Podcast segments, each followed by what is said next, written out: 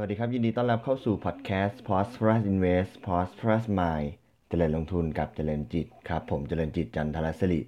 วันนี้เสนอเป็น episode ที่ 65 วันนี้ก็ขอมาบันทึกเหตุการณ์ไว้สักเล็กน้อยนะครับสำหรับตลาดหุ้นในวันที่ 18 พฤษภาคม ปี 2562 ที่ผ่านมานะครับ ก็เป็นวันที่ตลาดหุ้นเองมีปริมาณการซื้อขายหรือวอลุ่มเนี่ย สูงที่สุดเป็นประวัติการนะครับ เมื่อวานนี้เนี่ยตลาดหุ้นไทยปิดไปที่ดัชนี 1,632.04 จุดนะครับ บวกขึ้น 7.20 จุด มูลค่าการซื้อขายตลอดทั้งวันเนี่ย 24,855.67 ล้านบาทนะครับ ปกติแล้วเราจะเห็นหุ้นไทยเนี่ยก็เทรดกันระดับ อยู่ระดับหลักหมื่นล้านนะครับไม่ค่อยถึงแสนล้านเท่าไหร่หรือถ้าเคยเห็นก็อาจจะถึงระดับแสนล้านแต่ครั้งนี้เนี่ยสองแสนสี่พันแปดร้อยห้าสิบห้าจุดหกเจ็ดล้านบาท บวกขึ้น 7 จุดนะครับโดยที่ระหว่างวันเนี่ยดัชนีมีการปรับขึ้นมาแถวระดับ 1,630 นะครับแล้วก็มีการแกว่งลงไปหลุด 1,620 ด้วยนะครับแล้วในขณะที่ช่วงก่อน จะปิดตลาดเนี่ย ดัชนีก็อยู่ที่ระดับแถวๆ1,623จุดนะครับอยู่แถว1,623จุด แล้วก็มีปริมาณการซื้อขายอยู่แถว80,000กว่าล้านนะครับ อยู่แถว80,000กว่าซึ่งก็ถือว่าเยอะแล้ว แต่พอช่วงปิดเนี่ยมีการกระโดดขึ้นมาอีกหนึ่งอีกกว่า 1.1 1.2 แสนล้านนะครับ ก็ขึ้นมาปิดที่แบบ2แสนกว่าล้านบาทนะครับ ก็ ทำให้เป็นถือว่าเป็นมูลค่าการซื้อขายที่เป็นประวัติศาสตร์เลยนะครับสำหรับตัวหุ้นที่น่าสนใจนะครับ ก็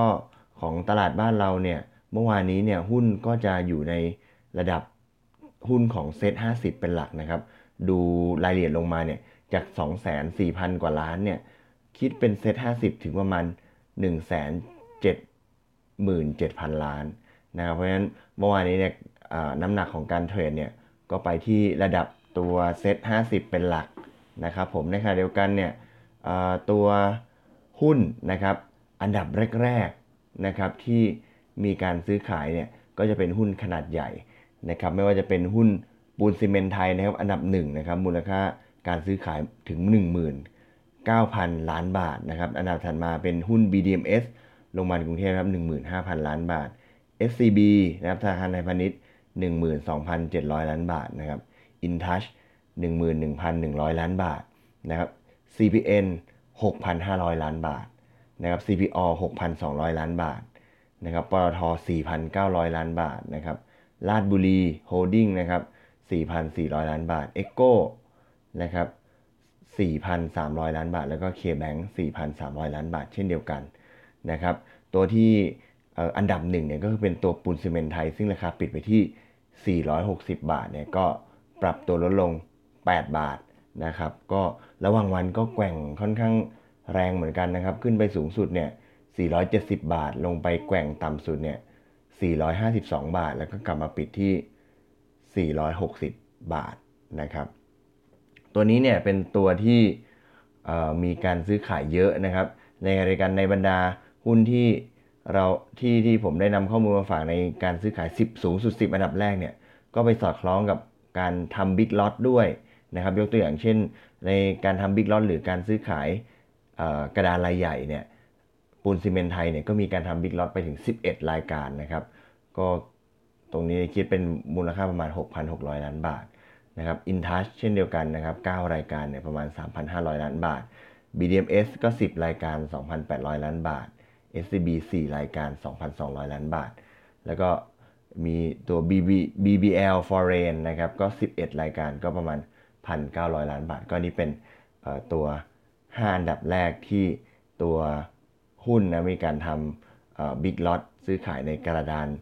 รายใหญ่นะครับ เมื่อวานนี้ประเด็นที่ทำให้ตลาดเนี่ยมีการปรับตัวสูงนะ คือหมายถึงว่ามีวอลุ่มการซื้อขายสูงเนี่ยสาเหตุเนี่ยก็มาจากมีการปรับน้ำหนักการลงทุนของดัชนี MSCI นะครับ ดัชนี MSCI เนี่ยก็เป็นดัชนีที่กองทุนต่างชาติเนี่ยใช้ในการอ้างอิงดัชนีในบ้านเรานะครับ ซึ่งในการปรับน้ำหนักเนี่ยก็จะมีการปรับทุกๆ3เดือน ซึ่งก็มาตกในเดือนอพฤษภาคมด้วยนะครับ ก็ตรงนี้เนี่ย รอบนี้เนี่ยมีการเพิ่มน้ำหนักนะครับของดัชนีหุ้นไทยเนี่ยซึ่งอยู่ในดัชนี MSCI เนี่ยจาก 2.43%เนี่ยเพิ่มเป็น 2.9%นะครับ โดยที่สาเหตุที่ปรับเพิ่มในช่วงนี้เยอะเนี่ยเพราะว่ามีการปรับเกณฑ์ในการที่ว่าให้นำ NVDR เนี่ยมาคำนวณเป็น free float ด้วย ซึ่งในการคำนวณ MSCI เนี่ยเขาจะดูในลักษณะของ free float นะครับแล้วก็ลักษณะของ market cap นะครับซึ่งพอครั้งนี้เนี่ยมีการเพิ่มตัวตัว NVDR เนี่ยเข้ามาเป็นในการคำนวณด้วยเนี่ยก็ทำให้มียอดซื้อเนี่ยดันขึ้นมาเลยนะครับ เพราะฉะนั้นตัวตรงนี้เนี่ยก็มีหุ้นหลาย ๆ ตัวนะครับที่มีการปรับเข้ามาเพิ่มเติมในดัชนี MSCI นะครับก็ขออนุญาตเอามายกตัวอย่างกันนะครับ ไม่ว่าจะเป็นก็จะไปสอดคล้องกับการซื้อขาย อันดับต้นๆของตลาดเช่นเดียวกันนะครับไม่ว่าจะเป็น SCC BDMS InTouch CPN CPALL นะครับ BBL Foreign ราชบุรี EGCO นะครับแลนด์เฮาส์ดีแทค KBank บ้านปู่โฮมโปรนะครับ TU นะครับ Advance EA Mint BH g a f True แล้วก็ BTS ตรงนี้ก็เป็นตัวที่ที่มีการเพิ่มน้ำหนักนะครับ แล้วก็